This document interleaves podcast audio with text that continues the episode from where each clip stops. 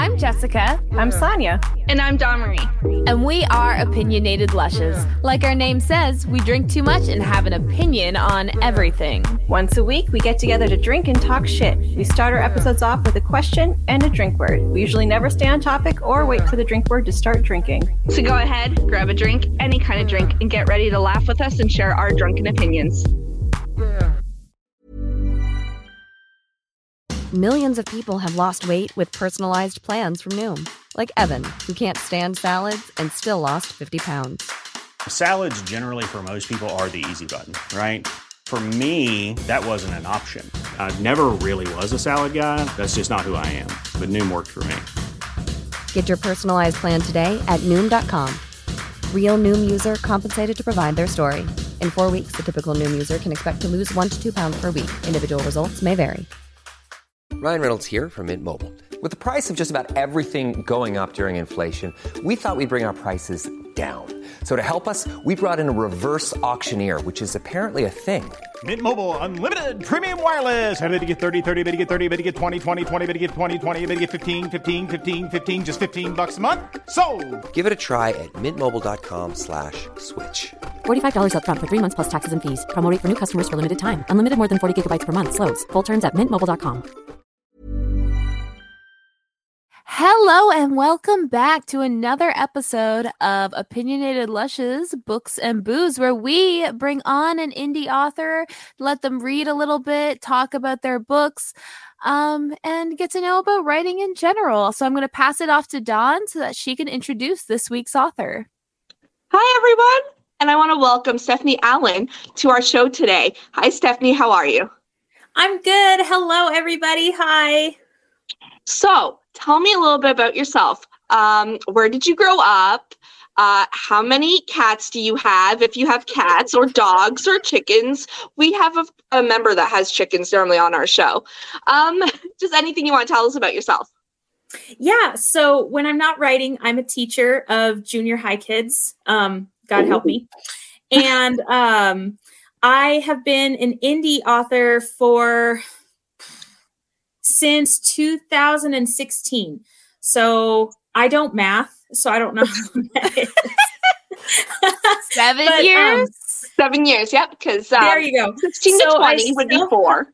And then, yeah. yeah, there you, there you go.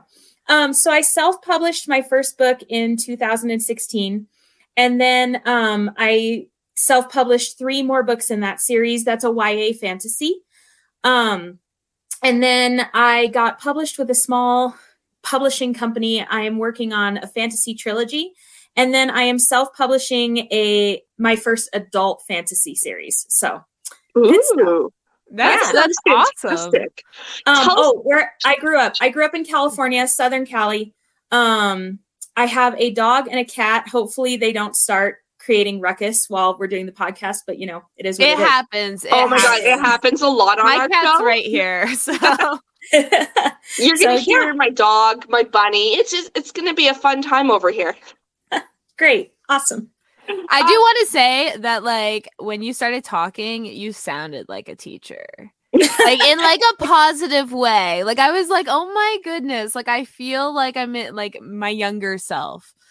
I don't know if that's a good thing or a bad thing, but okay. Yeah. I just when you said teacher, it was like that makes sense. That makes sense. So that's awesome. That's awesome. You want to tell us a little bit about the book you're going to be reading for us today? Yeah, so um, it is the first book in the Assassins of Quadrania series. Um, the second book is due out next month, hopefully. Um, and um, this book is a kind of an enemies to lovers romantasy, um, definitely assassin stuff, which is a little out of my comfort zone, but it's been really fun to step out of my comfort zone. Um, and it's really short. It's a really short read.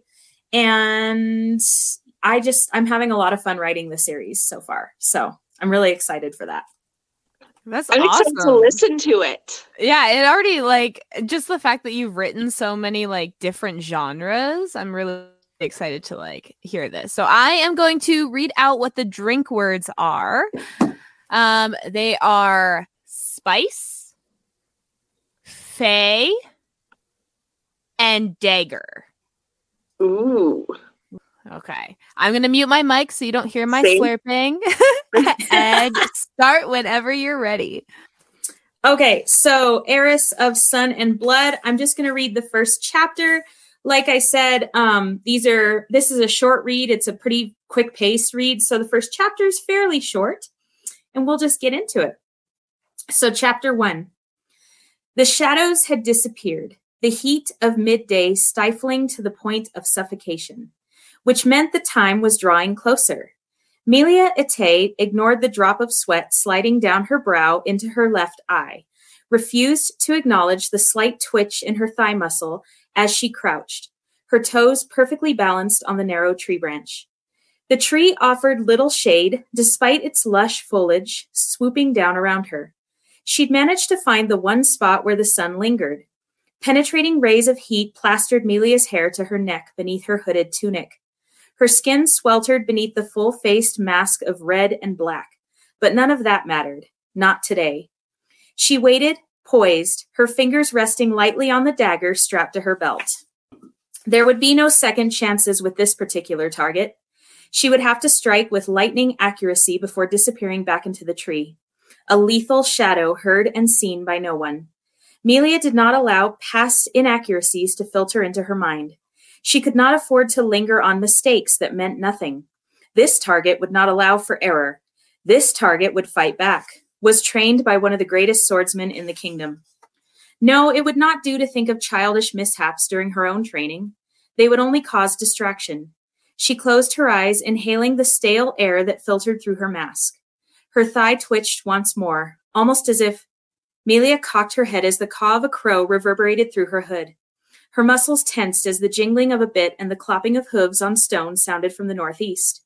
Her gloved hand gripped the hilt of her dagger tightly, carefully inching it from its protective sheath. You don't realize how much you put a word in the book until you have to drink to it. She was careful to angle it away from the sunlight, keeping it pressed against her tunic. The hooves clip clopped, clip clopped closer. A cheery whistling tune sounded over the rhythmic drumming. The target must have been confident in his ability to defend himself if he gave zero cares about stealth, or refused to believe in the necessity of bodyguards. Of course, he was a threat in and of himself. Melia ignored the faint twist of her lowest gut as she rested the fingertips of her right hand against the branch, her left shifting the dagger away from her body. A curled viper on the verge of striking. She could see the target now, a broad shouldered man sitting atop an onyx horse. Beautiful creature. Perhaps she would claim the animal for herself when the deed was done. No, that was foolish thinking. Leave no trace. That was their first rule. Leave no trace. Melia gritted her teeth as the target seemed to move at the pace of a desert slug. She watched the horse's ears flicker in different directions, its senses picking up the rustling of a squirrel in a neighboring tree, a twig snapping somewhere to the east, another caw of a very impatient crow. She swallowed the growl that rose to her throat. Inconsiderate prick. She'd chew his ass out later. Her blood tingled as the target trotted closer and closer, inching along the paved path at a leisurely pace. Soon. Soon. Leave no trace.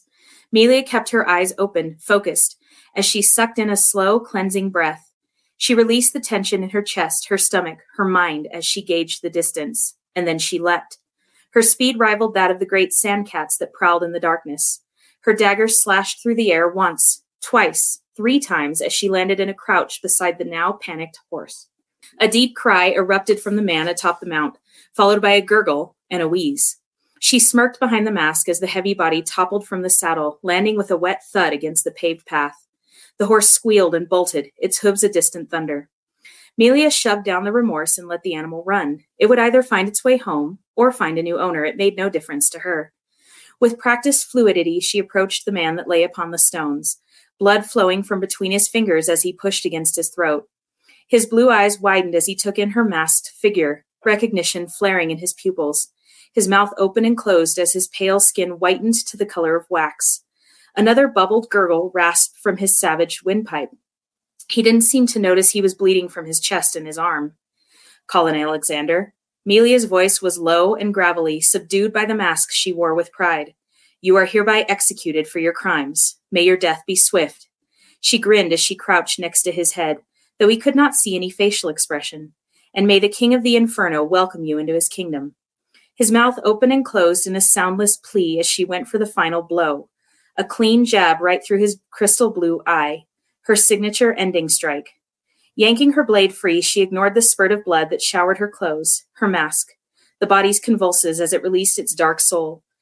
Remembering the path she'd taken up the tree earlier, she nimbly leapt up into the branches, once again allowing the foliage to shield her from sight. And then she waited. That is chapter one. Woo! We love a strong female character. Hell yeah, we do.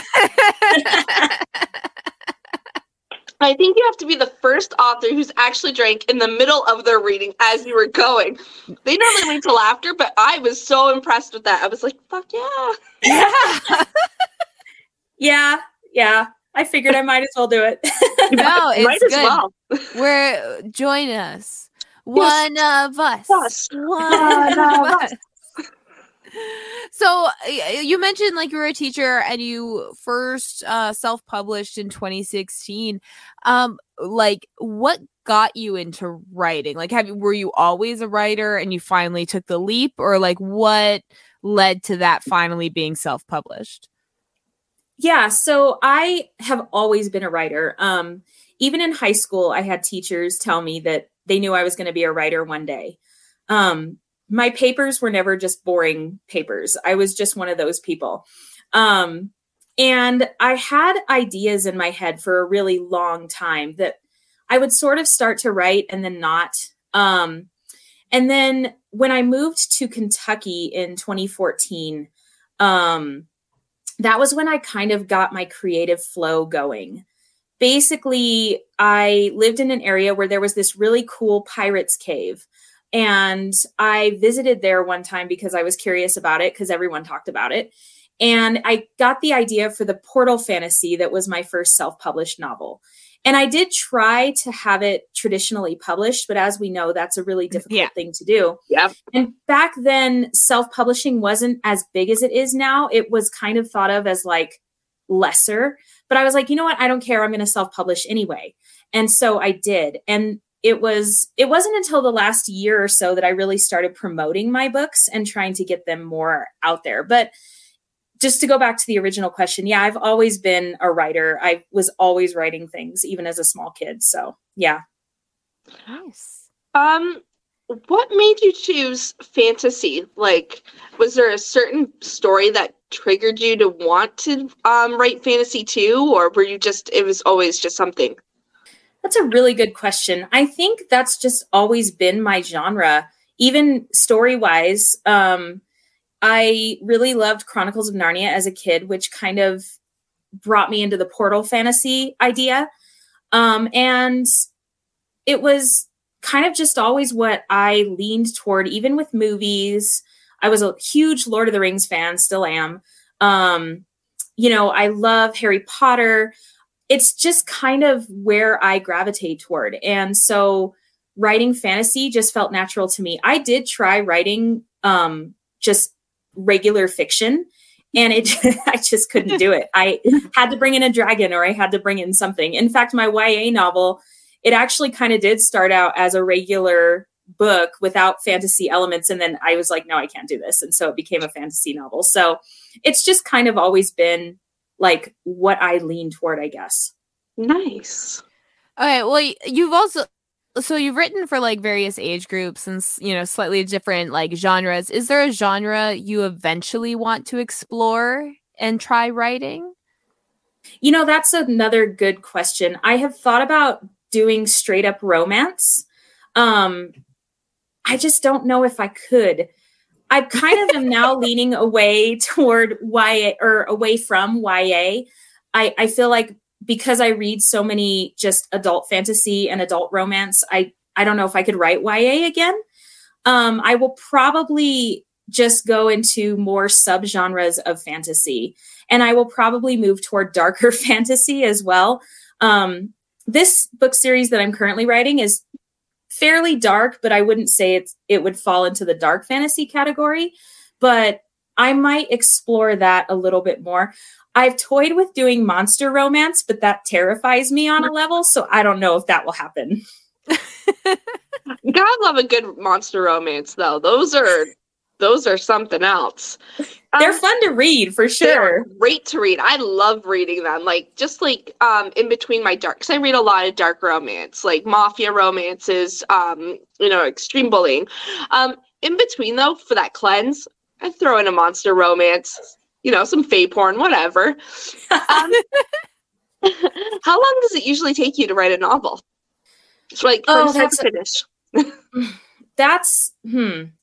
It depends on the book. So when I was writing my YA fantasy series, um, the first book took about a year. The second book took about a year. The third book took three months, and it's the longest book in the series. So go figure. Um, I don't know. It kind of just depends on if I can get in a flow. This book right here took me three months, four months maybe to write. Um, and then I've had one book that's finally published that took me 10 years. So I'm very It's gonna be my first novel. yeah, Dawn, did you write today, Dawn? Did you not. write it? okay. I didn't I either. thought- So yay, here we are.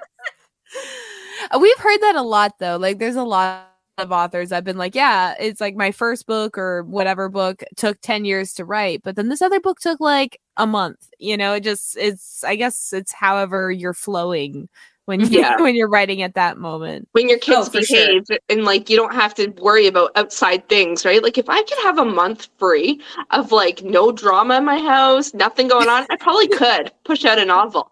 But there's my kids bring everything home. Like it's just crazy over here. So I just don't ever have time. Um, since I'm a teacher, I don't have a lot of time during the school year. Um, and my next novel, like I said, it comes out next month, and I'm going to have to push really hard to get it done. Um, so I, it just depends on time too. And I'm a mom, so I mean that has a huge factor in it too. Yeah.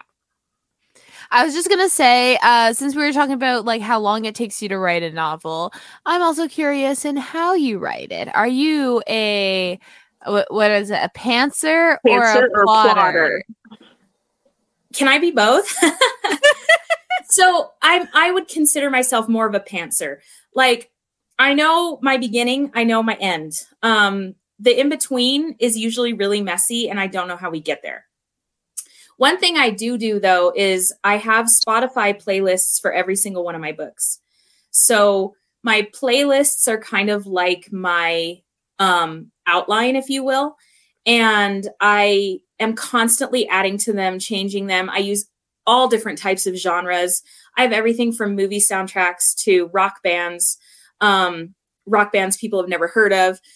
That's kind of how I use that to plan. And then sometimes I just change things in the middle and I'm like, okay, well, this didn't happen the way I thought it would, but here we go. We're going to leave it.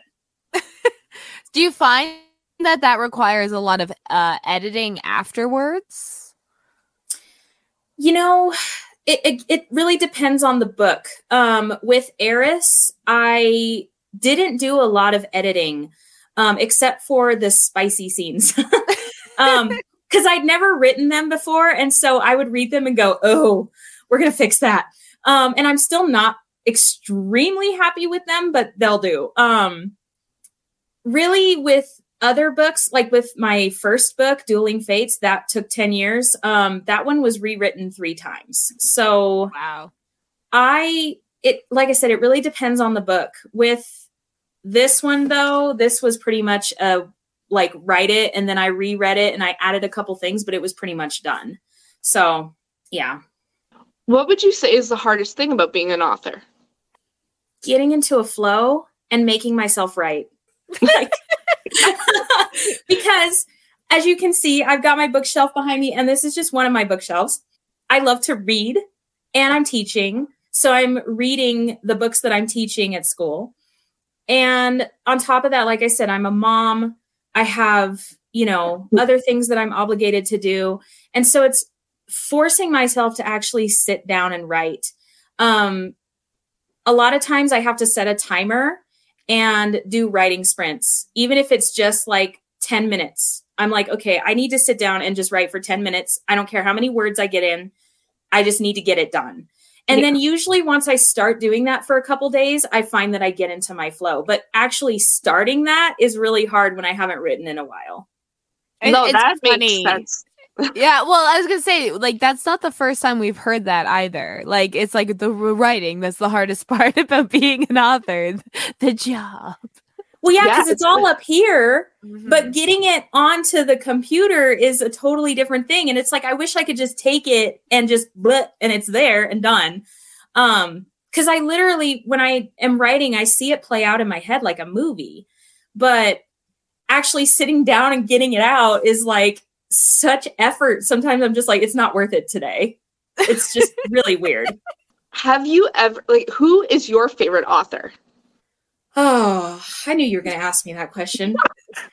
um okay, so it depends on what age Stephanie you're asking because when I was in college, it was Stephanie Meyer. yes, yes, Um, it like, was.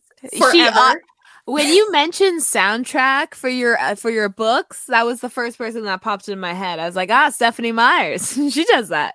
she does that.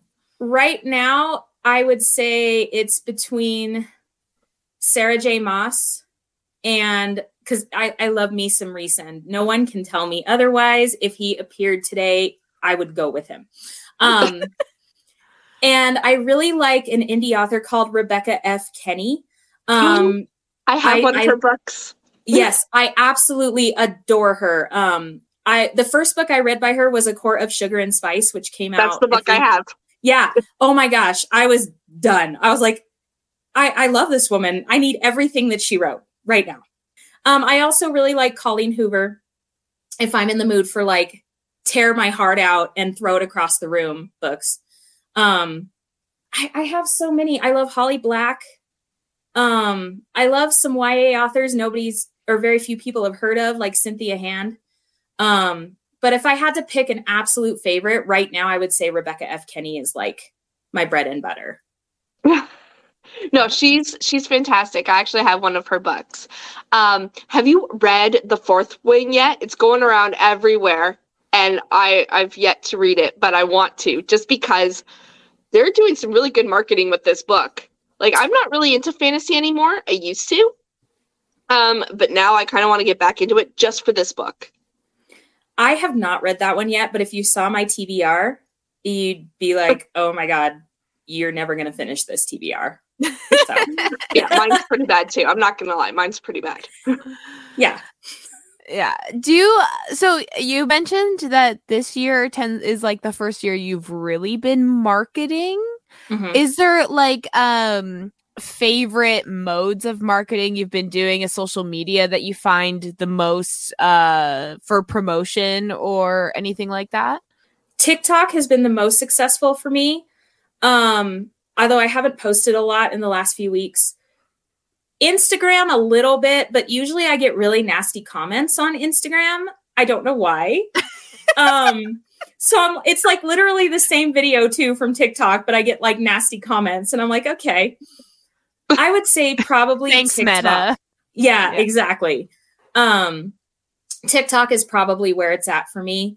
I do run Amazon ads periodically, but I haven't seen those to be super effective either. Really, social media is where I've gotten most of my sales and where I've made most of my friends in the AuthorTok world. So, TikTok for sure.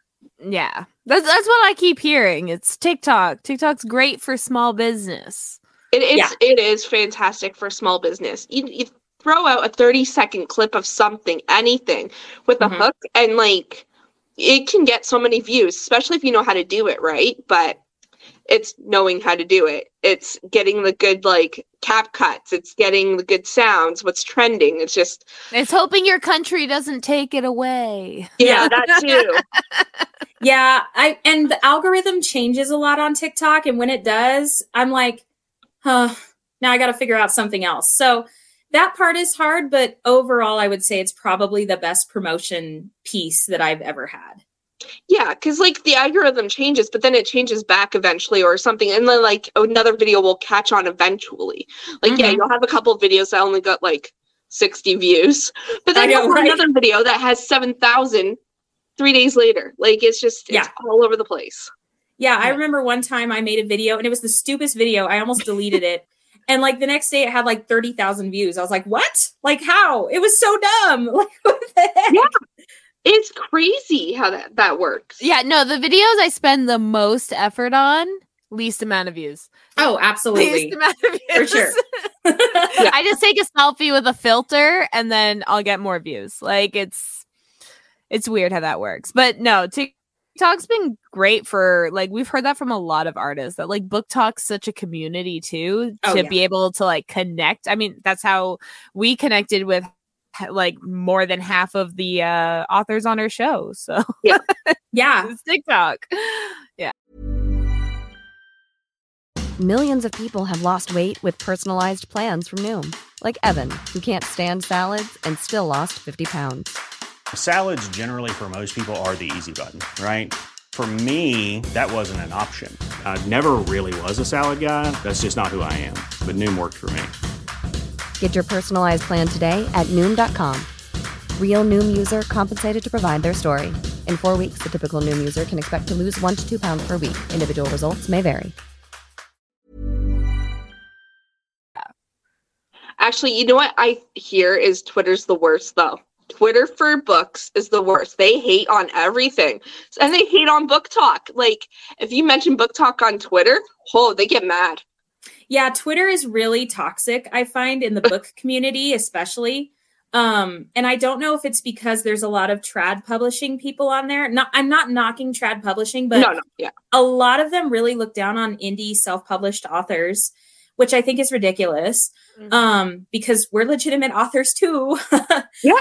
And I don't know. I try to avoid Twitter now just because it's so toxic and it just makes me depressed to read through tweets. So Yeah. That's fair. Like like we I run our podcast Twitter and the podcast community on Twitter is fairly okay. So far, like it's really supportive for at least what we've cultivated. I'm sure there is a section that's toxic, but I tend to block accounts that like just tweet something I don't like because I'm trying to make the Twitter algorithm work or whatever's left of a. Twitter algorithm. but yeah, it's so easy to get toxic on there for sure. Mhm. For sure. Yeah, no, I noticed that. I tried to bring my books like over there, like to um just get traction because I'm a reader. And no, no, it was just hate, hate, hate, hate, hate. Like this author sucks, that author sucks. I was like, whoa. Which Yeah, is whoa. hilarious because our when we tweet out our books and booze episodes, it's actually not so bad. Like no one really says anything. They all the podcasts tend to like retweet it. So luckily, BookTok I guess hasn't found us yet. Book, book, Or- or anti BookTok, Bo- book anti BookTok Twitter.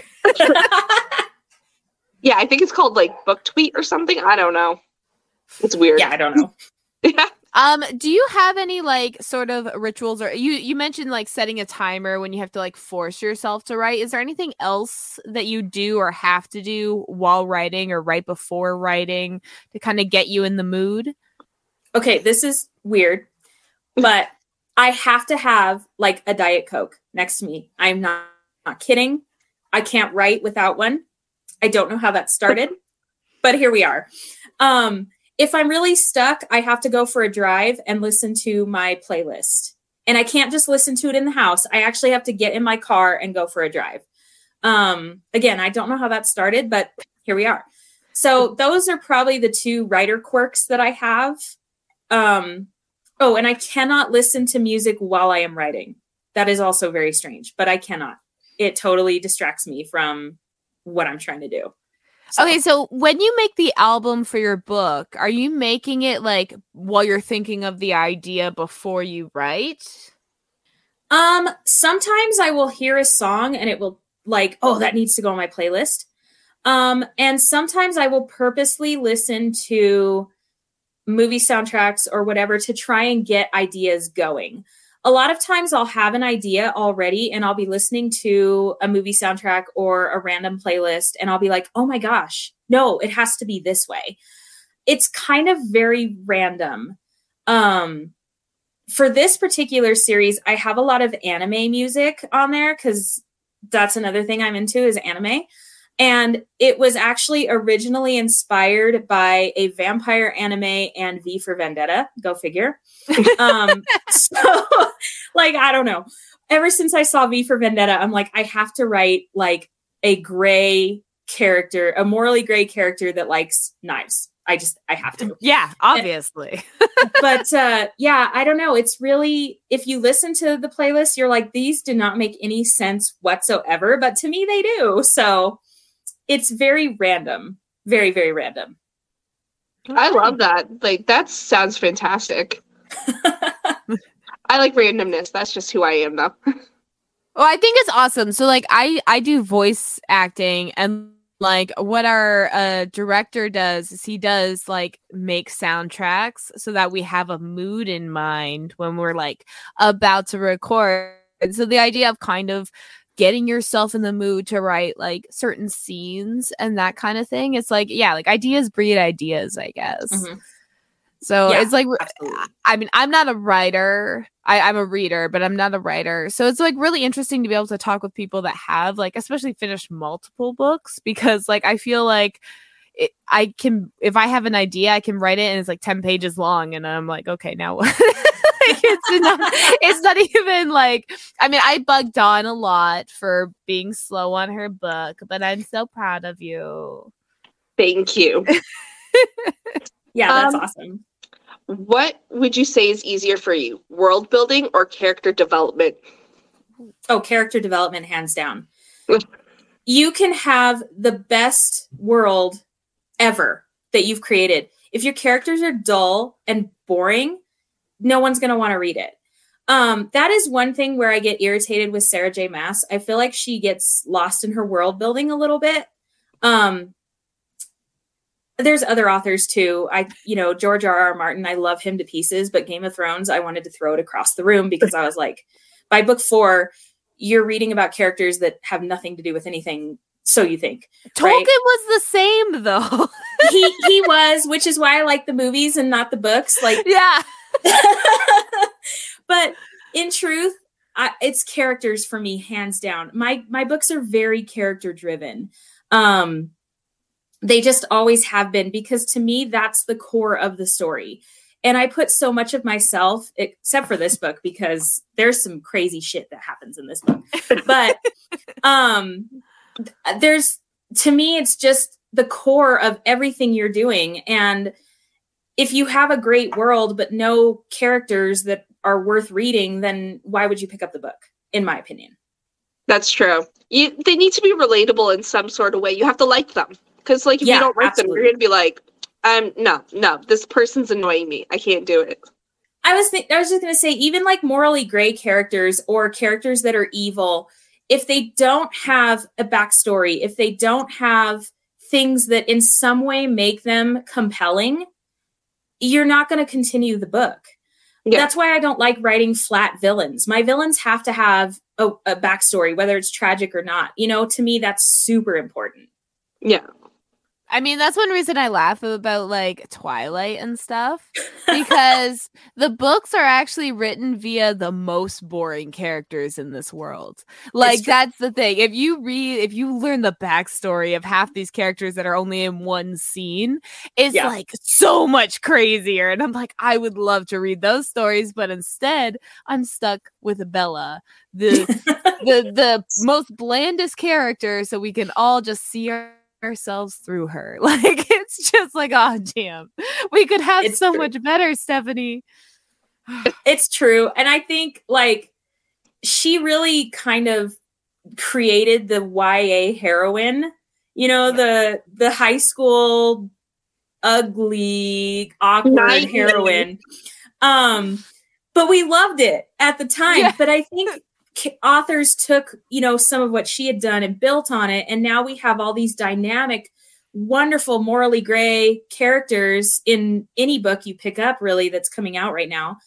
I mean we've really kind of i think self-publishing has really changed that um, Mhm. because the trad publishing companies they're always looking for something very specific.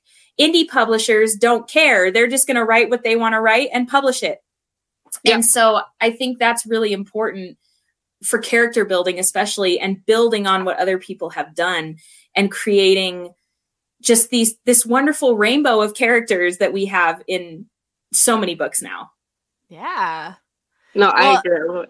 Well, I was gonna say, like you were mentioning earlier about how, like, you know, probably one of the reasons Twitter's toxic is all the, you know, trad authors on there kind of hating on indie authors. And it kind of made me think how um that almost has happened in all art forms. So there was like a period in like music where Mhm. indie art music artists were like looked down upon. Yeah. And you know that kind of thing. And now it's like, oh yeah, there's so many indie musicians we all listen to or go see shows or everything else.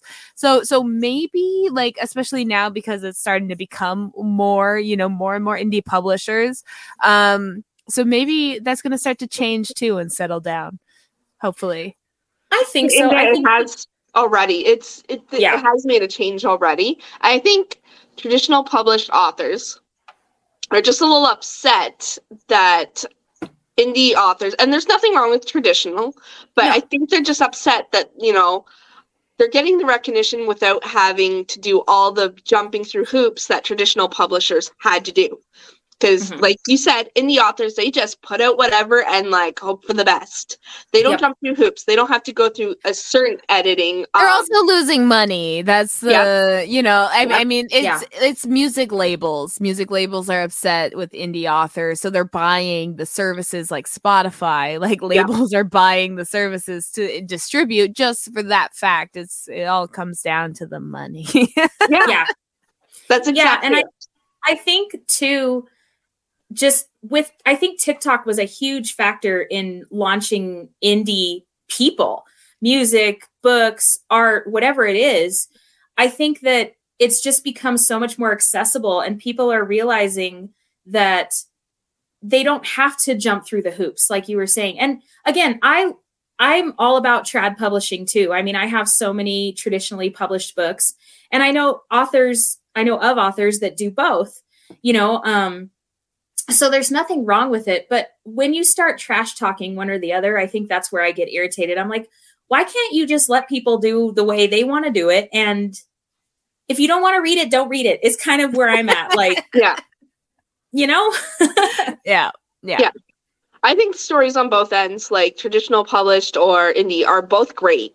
Mhm. And they have their own unique way. I I liked both, so I'm just Oh, like, yeah. holy hell, you wrote a book. Look, that's pretty cool. oh yeah. Yeah i mean indie authors work just as hard most of them work just as hard as traditionally published authors you know? And since i've kind of done both even though mine is a small publishing company i still have the experience of having someone else publish my book and do all the legwork and stuff. There was still a lot of work involved for me. It's not like i just wrote a first draft and said here you go and it Yeah. was done. I mean how i don't know how many rounds of edits i did. So I really I appreciate both so much. Um, and if you see my bookshelves, you'll see an array of everything, literally. So Um, so when it comes to uh have you done book signings or book events? We know some indie authors have, some haven't, some are seeking them, some aren't. Do you stick to strictly just marketing online or I would love to do more events. Um, unfortunately, where I live, there's not a lot of opportunity for that.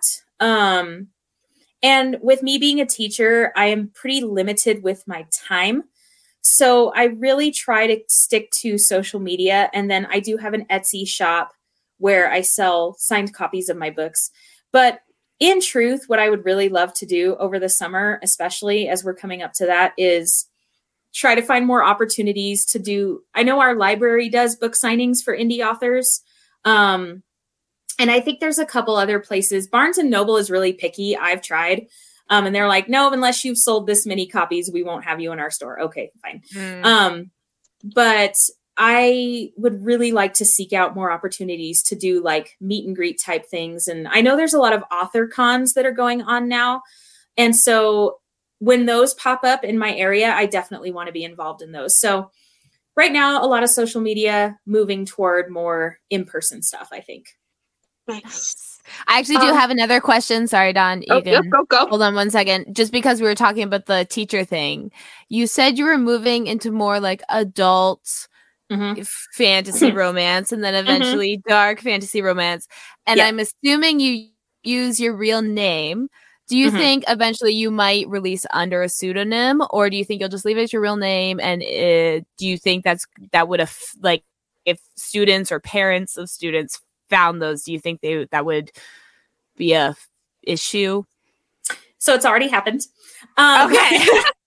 Um, my- well, just because I know like the history of like judging teachers based on what they do Yeah. outside their job, it's ridiculous. I think it's ridiculous. I think you should be able to write whatever you want and teach your So- students separately. this is this is how I handle that. So of course, students are nosy. They found my TikTok. Um and that was a fun time by the way. Um and you know, this is what I will tell anybody that questions me. I was an author before I was a teacher. And so for me to use a pseudonym, I did think about it. I really truly did when I wrote this series. But at the end of the day, I was like, you know what? I'm just going to put my name on it because I'm proud of what I'm putting out there. If and and I'm not saying anything against authors that use pseudonyms like or pseudonym. Gosh, I can't think. It's Pen fine. names. Other Well, names, yeah. other pen names if they use a Yeah. pen name there we go Yeah. um authors that use pen names go for it like i i don't knock anybody that does that but for me i really am going to just put myself out there as like this is my work and i told my mother not to read this book i don't think she has um and i you know for my students because i teach seventh graders I do have my YA books at school so they can read those. And they've asked me about this one. I said, no, it's not coming into the school. Um, you know, what you do with your parents, with your money, that's on you. Um, but frankly, I'm really not worried about people finding out. If they want to come at me for something I wrote, I'm like, okay, well, then why don't you go write a book and then you can, you know, do whatever you want to do. Like, I just feel like I'm going to own whatever I do. And that's just my personal motto. So, No, I love that because I, I do think like teachers are unfairly judged for what they do outside of school hours, especially Mhm. for like the the hard job it is. Like, uh, you know what? As, I'm surprised you're all not alcoholics because that would I would I would Uh, be able to be like justified. Justified. Yeah. You know, as long as they're drinking outside school hours, I don't care. like, you know, that would Yeah. yeah. it it does get a little ridiculous and especially now teachers are under a lot of scrutiny especially in our state um but like i said i'm just going to own what i do and i'm not going to get fired let's be real because there's a teacher shortage so fire me and then then rehire somebody else good luck with that you know what i'm saying yeah. um Come at me, bro. Come at me. Like pretty much and you know my principals are aware that i write books and they're aware of the content i write and they said as long as it doesn't come in the school you're fine so you know if the higher ups have a problem with that like i said fire me and find somebody else then like you know like, so no, that it makes is- sense. It is a little ridiculous though how much scrutiny we come under for things we do outside of our job like if i were a secretary somewhere nobody would care um Yeah. but if i'm a teacher it's like all of a sudden you're under a microscope and that is a little ridiculous but that's a conversation for another time Yeah. No, I was We'd just have to do a history lesson on the ju- like the history of the teaching profession. Like they couldn't get married and stuff. You know, like there was. It's always been a thing to overjudge teachers, and it's just.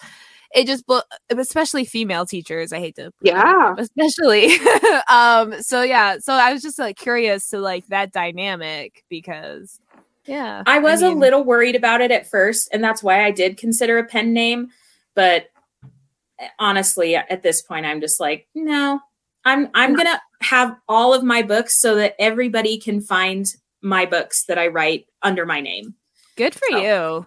Yeah, Good for you. That's awesome. The question I was going to ask is Do you have ARC teams for your books? I don't. Um, I I thought about it, but it's so hard to find people that will actually commit to it. Um, I tried it with a couple of my books, and I literally had nothing come of it.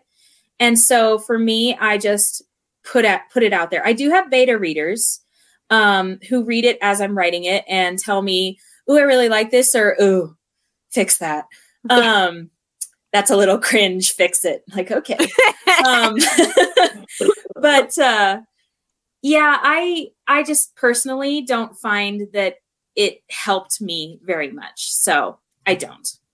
No, that that's everyone's provocative, right? Like, Yeah. um, I, that was my next question about beta readers. I was like, if you don't have ARC, do you have beta readers or Mhm. some sort of Yeah. team? You know? Oh yeah, I have a core team of beta readers that I trust to be honest with me in a good way. Um and they they have been very helpful to me, especially as I've been transitioning from YA to adult. Um it's been really helpful to have them read it. And when I first started writing the book, they were like, "Eh, "It sounds a little YA, fix it."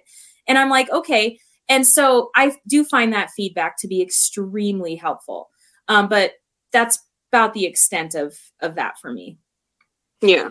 Okay, so speaking of your transition to adult and habit, we did you did kind of touch on like you had trouble kind of writing your first sexy scenes. You like you, you had to rewrite them a couple times.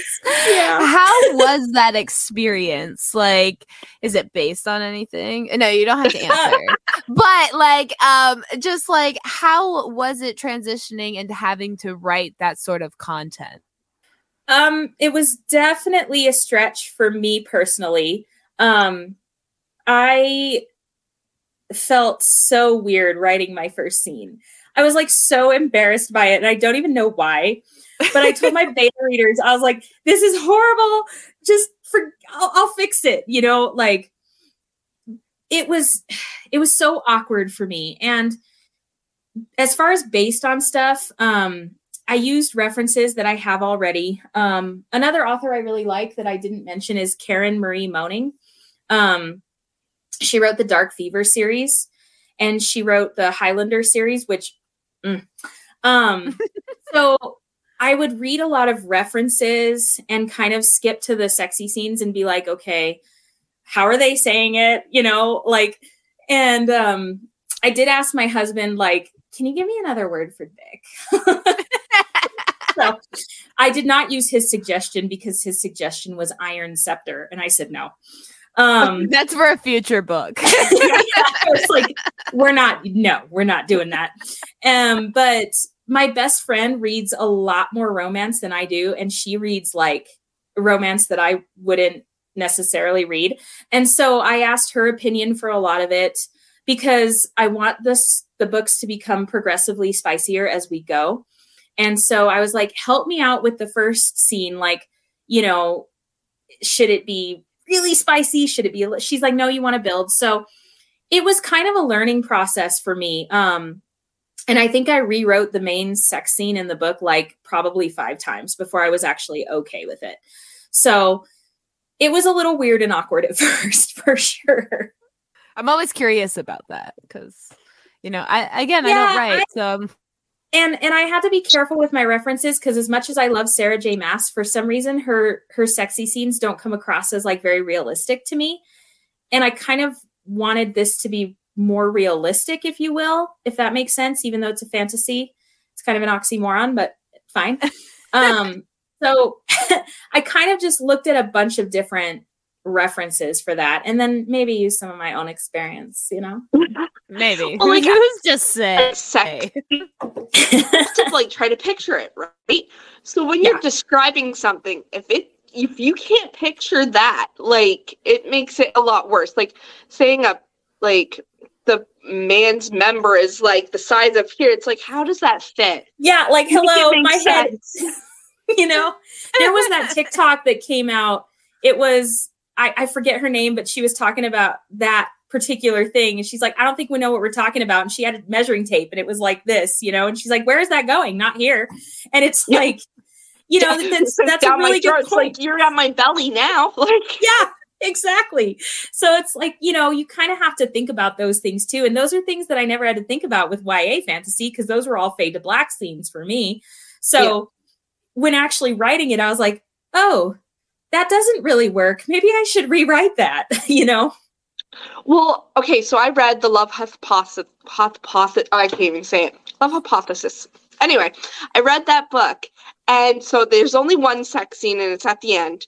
And when he's like, I put her whole boob in my mouth, I was like looking at my own chest and I'm like, there's no way. I know, like, no hello. Like, like, and like he describe like they describe her as like she's not an A cup or anything, and even if so, it's still the whole thing in the mouth. like, no, that's not sexy. Like, no, and and that's the thing for me, like that's things you have to think about that sometimes you read sex scenes and you're like, I can't even figure out how that would work. like what? yeah, like you're figuring out the position. You're like, wait a minute, wouldn't the leg be? No, that doesn't. No. I know, and and that's another thing. I love those TikToks where people like read sex scenes and then they try to like act it out, and they're like, I don't even know how to do this. Like, how does Oh that yeah, even the work? white shoes ones where they have like the the five some or whatever, and they're putting the girl and they're like, hey, now the guy has to go here, but but the other guy's like underneath. Like, how does Yeah. that? yeah, exactly. It's So- great. I love that. It's fun research though. Let's let's be real. True, true. Some things um, Google should not be seen. it's true. That is true. Yeah, it was really interesting researching assassin stuff because I'm like, I'm gonna get red flagged and have the FBI at my door. You have to write in parentheses every time in Google just for a book. like Yeah, so they they know. exactly. Completely. Yeah. Book research on. Yeah, exactly. Okay, well, ending on sex seems about right. I'm out of questions. I don't know if you have any more questions. Oh, I'm I'm good. I I think I asked everything. Awesome Um, sauce. feel uh if you want to plug your book and any of your socials we do if you're all watching our youtube we have the link scrolling below but all the links will be in the description of this episode wherever you are listening so feel free to plug away And thank you so much for having me on. This has been so much fun. Like I can't even tell you how much fun this has been. no Oh, problem we were so glad to have you on here. Thank you. yeah and when you said a book was coming out next month Yes. So it is going to be called King of Ice and Misery, and it will be available June 27th. And it's available for pre order right now. So, and i'm assuming the links are all on your Linktree yes, absolutely. Yep. perfect which is what's Awesome. scrolling below but we just want Yes. I, wa- I want to make sure people know where to get all your books Oh, yeah. Yeah. They're all on there. So, Where absolutely. to find you? You know, like if they Yeah. have questions. Yeah. Yeah, thank you so much, Stephanie. This was fun. I'm glad. Thank you for drinking with us. So you know, Oh, yeah. we Always, appreciate it. anytime. And, yeah. Well, let us know like when you're. I, I mean, I know you're releasing the book, another book next month, but again, in a few months, if you're releasing something else, feel free to hit us up and come back on and promote that. That would be so much fun. I would love to come back on. We would love to have you back on. Awesome. Okay, thank you so much, everyone, and we'll see you next week with a new indie author. Good night. Bye. Head over to Hulu this March, where our new shows and movies will keep you streaming all month long. Catch the acclaimed movie All of Us Strangers, starring Paul Mescal and Andrew Scott. Stream the new Hulu original limited series We Were the Lucky Ones with Joey King and Logan Lerman. And don't forget about Grey's Anatomy. Every Grey's episode ever is now streaming on Hulu. So, what are you waiting for? Go stream something new on Hulu.